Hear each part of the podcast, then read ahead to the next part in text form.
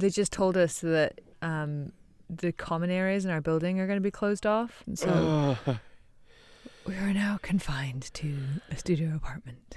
oh God. Well, you know, just hide the knives. I guess. I know we definitely look. We definitely have to get married if we make it through this intact. Like Yeah, yeah. I think we've that's a- passed. that- we've that's passed the proof of- test. It's like proof of purchase. You know. Yeah, yeah. Level unlocked. God. We get married. I really, you know, this is one of those points Hang where, on a you, minute. where you start to see. I just heard, I just heard a voice from the other room. What, honey? we get married. You have really good hearing. Hello and welcome to Don't Touch Your Face, Foreign Policy's podcast on all things coronavirus. I'm Amy Mackinnon, a staff writer with Foreign Policy. And I'm James Palmer, FP's senior editor. So this is day three, I think, of podcasting from home, and we've made leaps and bounds. Um, James, you're pretty much almost set up now, and I think the bird chirping outside of your window has diminished significantly this time. I quite like the birds though. They felt sort of a little bit hopeful. There's one very fat one who keeps trying to ineptly mate with the others, and as he sort of fell off for the fifteenth time, I felt a certain sympathy. Oh, bless him. Well, I found them quite quite soothing to have in the background of the podcast today. And speaking of soothing, actually, today on the podcast we're going to talk about mental health. We wanted to pause a bit from exploring the coronavirus pandemic and all of its ramifications and just take a moment to recognize the fact that what's happening in the world right now and a lot of the things that we discuss on this podcast are really pretty scary. Um, and for millions of people around the world, our lives have been changed in ways big and small, and that can take a toll. And later on, we're going to be joined by Dr. Marni Chanoff, a psychiatrist with Harvard Medical School, who talks us through some of the ways we can look out for our mental health as we all negotiate this really unprecedented moment in our world. But before we get to that, James, you've been following this crisis from pretty much day one, and certainly throughout the worst of the outbreak in China. What have you heard from people in China about the impact that this has had on families and on people's mental health? Well, it's been very rough, and as people have come out of lockdown, we've seen the divorce rate going up. We've Oh, wow. seen a, a lot of disturbing reports of domestic violence and other issues. Um, and while in China there's some, well, there's considerable stigma around mental health, and so people aren't perhaps as open about it as they would be in the West. It's pretty clear that there was a lot of anxiety, depression, fear, self harm, all these kind of things have been reported in part in Chinese social media. Now, mm-hmm. official Yes. narratives tended to blank that out a little bit in favor of the, mm-hmm. you know, everybody's coming together and singing happy songs. But I think we have to remember that there's a, a lot of despair out there. And people you've spoken to who'd been under lockdown, what advice did they have as to how to manage? Routine is a big part of it. Just setting a Mhm. schedule for the day and sticking to it as much as possible. Also, finding a sense of community, even if that's remotely. So, talking to people over video chat or participating in communal activities online, I think that's been really important for a lot of people. And it's hard to imagine what this lockdown would have been like without the internet. Oh, wow, yeah. I didn't think of that. Yeah, I mean, if this had hit in sort of 1994, say, what would we be doing for those two weeks? You know, probably self-improving activities and small home crafts. it's uh, it's been quite a revelation, I think, to a lot of people about how much we depend on that sense of social community and of being together, and how Mm. important just the presence of others is to us. And one of the things that's really been not emphasized enough during lockdowns, I think, is that you know you can still go out for walks, you can still wave hello to people and smile at people just from a six foot distance. Yeah. I was actually really heartened. So I was saying earlier that the, the communal areas in my apartment building have been now shut off. Um, so I went on to, we have like a kind of internal message board for our apartment building. And it was really heartening. It was just full of people saying, look, I'm in good health. And if anybody in the building is older or you know, has underlying conditions, I'm happy to run out, get some groceries for you, pick up, you know, prescriptions or whatever. And, you know, this is a large DC building where, you know, people move in and out all the time. It's a lot of short term leases. And so it was even in a building where I don't really know anybody else. It was really nice to see that sense of community and coming together. Yeah, Rebecca Solnit calls that phenomenon disaster utopianism, and it's something we see emerge in the aftermath of a lot of catastrophes this mm. sense mm. of suddenly realizing that the people around you are people too, that they need help. And, you know, if there's any silver lining to this, I, I think that will be it. That sense of sense of solidarity, of uh, being together with others, even when forced apart, has been one of the things that, to some degree, has come out of the Chinese experience, even as there's also a lot of bitterness and anger. So earlier I spoke to Dr. Marni Chanoff, a psychiatrist with Harvard Medical School, about ways to manage the anxiety brought by the pandemic. So I want to start by using myself as an example. Um, you know, I'm working from home now, um, and like a lot of people that will be listening to our podcast, the news has just become this kind of car crash that I just can't look away from. And when I begin to think of how my loved ones might be impacted by this, how society and how the world might be impacted by this, it's really hard not to feel overwhelmed. I mean, what do we need to do to take care of our mental health right now in this very particular situation? Well, I think you're absolutely right. These are highly unusual and very scary times, unprecedented times. There's mm-hmm. no playbook here. And I think the first thing we need to do is just to acknowledge how scary things are right now and that anxiety is perfectly normal. It's to be expected. We are all feeling it and it's okay a lot of people are now working from home and they've been knocked out of their usual routines. What advice are you giving people how to keep their mental health in balance whilst they're adjusting to this new reality of working from home?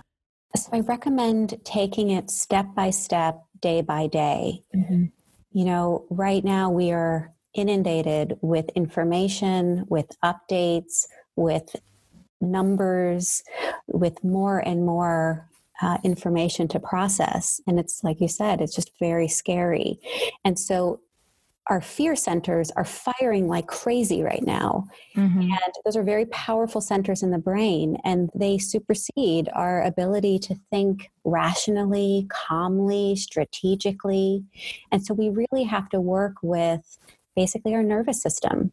And we have to find ways to manage that fear center and settle it and calm it so that our more rational cognitive centers can really help us through this time. Mm-hmm. And that means cutting ourselves a lot of slack. And what about parents who may have children that are kind of aware of what's going on, maybe catching it on the news, and are feeling anxious about it? How should people be talking to their children about this unprecedented situation? I think the most important thing is to provide reassurance. And that doesn't mean we have to tell our children that it's all going to be okay without sharing our own concerns. But we have to let them know that we are together, we will get through this together, and we are staying informed as parents. We're trusting the experts and authorities. We will keep them safe. We will keep them secure. We will keep them informed as much as they feel like they need or want to be. And we're going to get through this.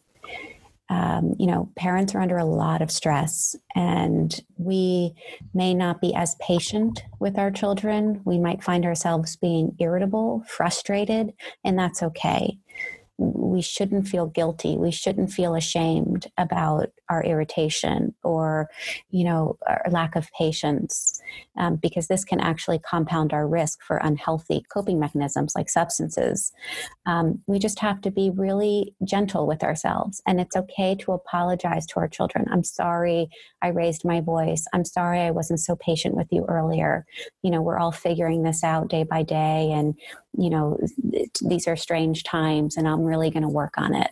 I think that will go a long way with our kids. You know, the situation is pretty dire, and I've been trying to prepare myself and say, your loved ones might get this. I might get this. a lot of people are still going to get this virus. How do we prepare ourselves for the potential reality that this probably will come into our world in a very immediate sense in the short to midterm future without totally terrifying ourselves? Well, this is the challenge.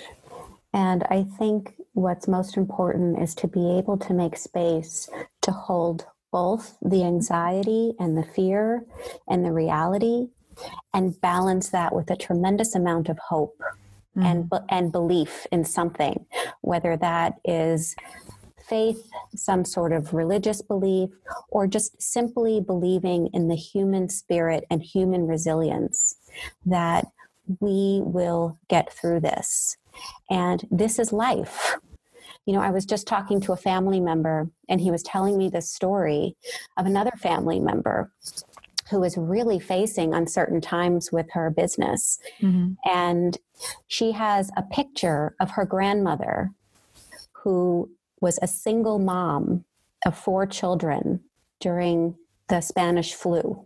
And she raised these kids alone in the ghetto. Wow. And there's a picture of her with her hands on her hips laughing. So she has this picture on her desk. And when she's feeling scared and uncertain and, you know, worried about her financial future and security, she looks at this picture and that gives her strength. If you find something to believe in, someone to believe in, or just the human spirit and resilience, that's going to be so important. Yeah. So I have a friend right now who has been tested for the coronavirus and is waiting for the results.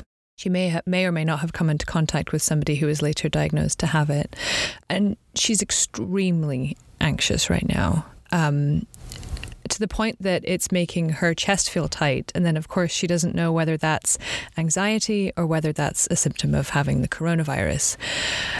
And in these really acute moments of panic, you know, where you feel it physically in your stomach or in your chest, what can we do in that very moment to stop that thought spiral?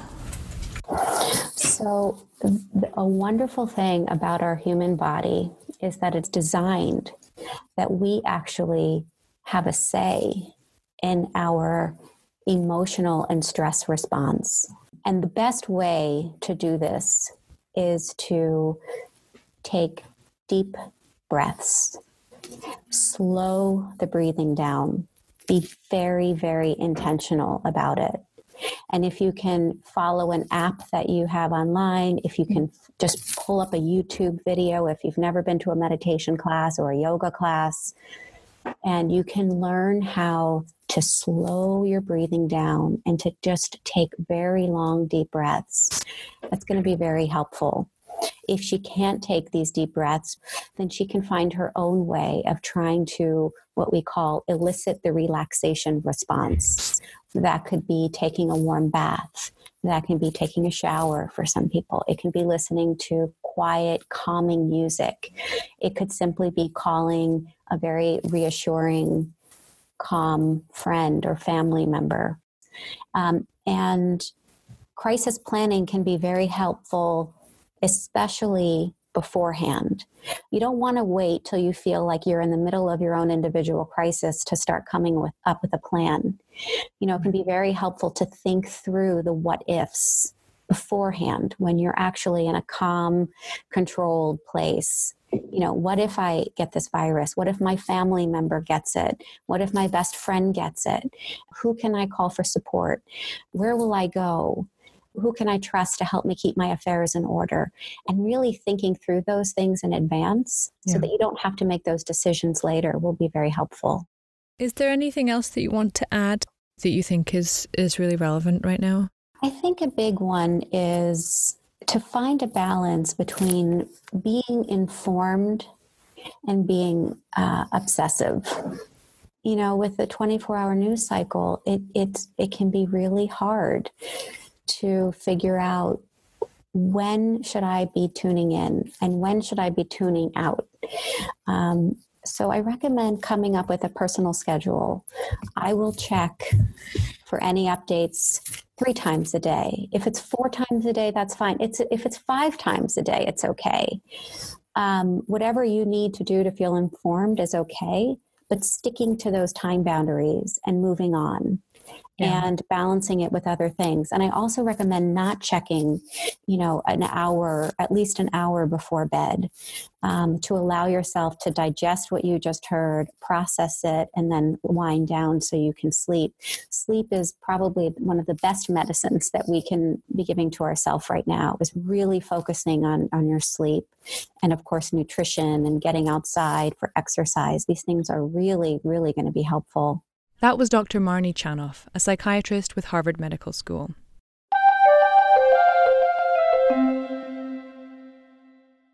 James, so have you developed any good tricks or ways to, to decompress amidst all of this? Well, it's only been a few days, so I can't say that mm. I have mm. anything brilliantly worked out yet.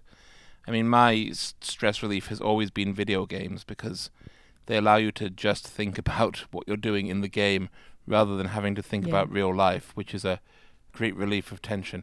However, the exercise guy having just arrived to build our elliptical is a less good source of tension right now. It's a um, just a second, Amy. We're going to have to give it a moment while the dogs come. No, Babe, can you close the door? We need to finish the podcast. Um, where were we? We're actually having an elliptical assembled right now, which I will never use. But it's nice to have that in theory to think that perhaps today is the day that I exercise. I've been reading a lot more and a lot more fiction because TV's not cutting it for me because I'm still tempted to scroll through Twitter. But with a book, you you know you just really cannot get into it unless you have your full concentration and you can't hold a book and and your phone at the same time. Yeah, I think taking, um, I think particularly for journalists, taking news breaks is going to be very important, but for everybody because there's that fear that like something might happen while you're not watching. But on the other hand, as long as you're at home, there's not going to be much else you can do anyway to change the kind of restrictions you're going to have to live under in the next few weeks. Listeners, we want to hear from you. Tell us how the pandemic is affecting you wherever you are in the world.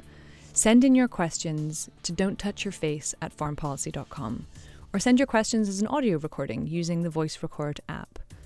And don't forget to check out our coronavirus coverage over at foreignpolicy.com, where we have some of the world's leading experts breaking down what's happening and what could come next. So that's it for today's edition of Don't Touch Your Face. I'm Amy Mackinnon. And I'm James Palmer. Our show is produced by Darcy Palder and Dan Haverty and edited by Rob Sachs. Our web team includes Laurie Kelly and Kelly Kimball. The executive producer for news and podcasts at Foreign Policy is Dan Ephron. Until next time, please remember to cover your coughs and sneezes. And don't touch your face.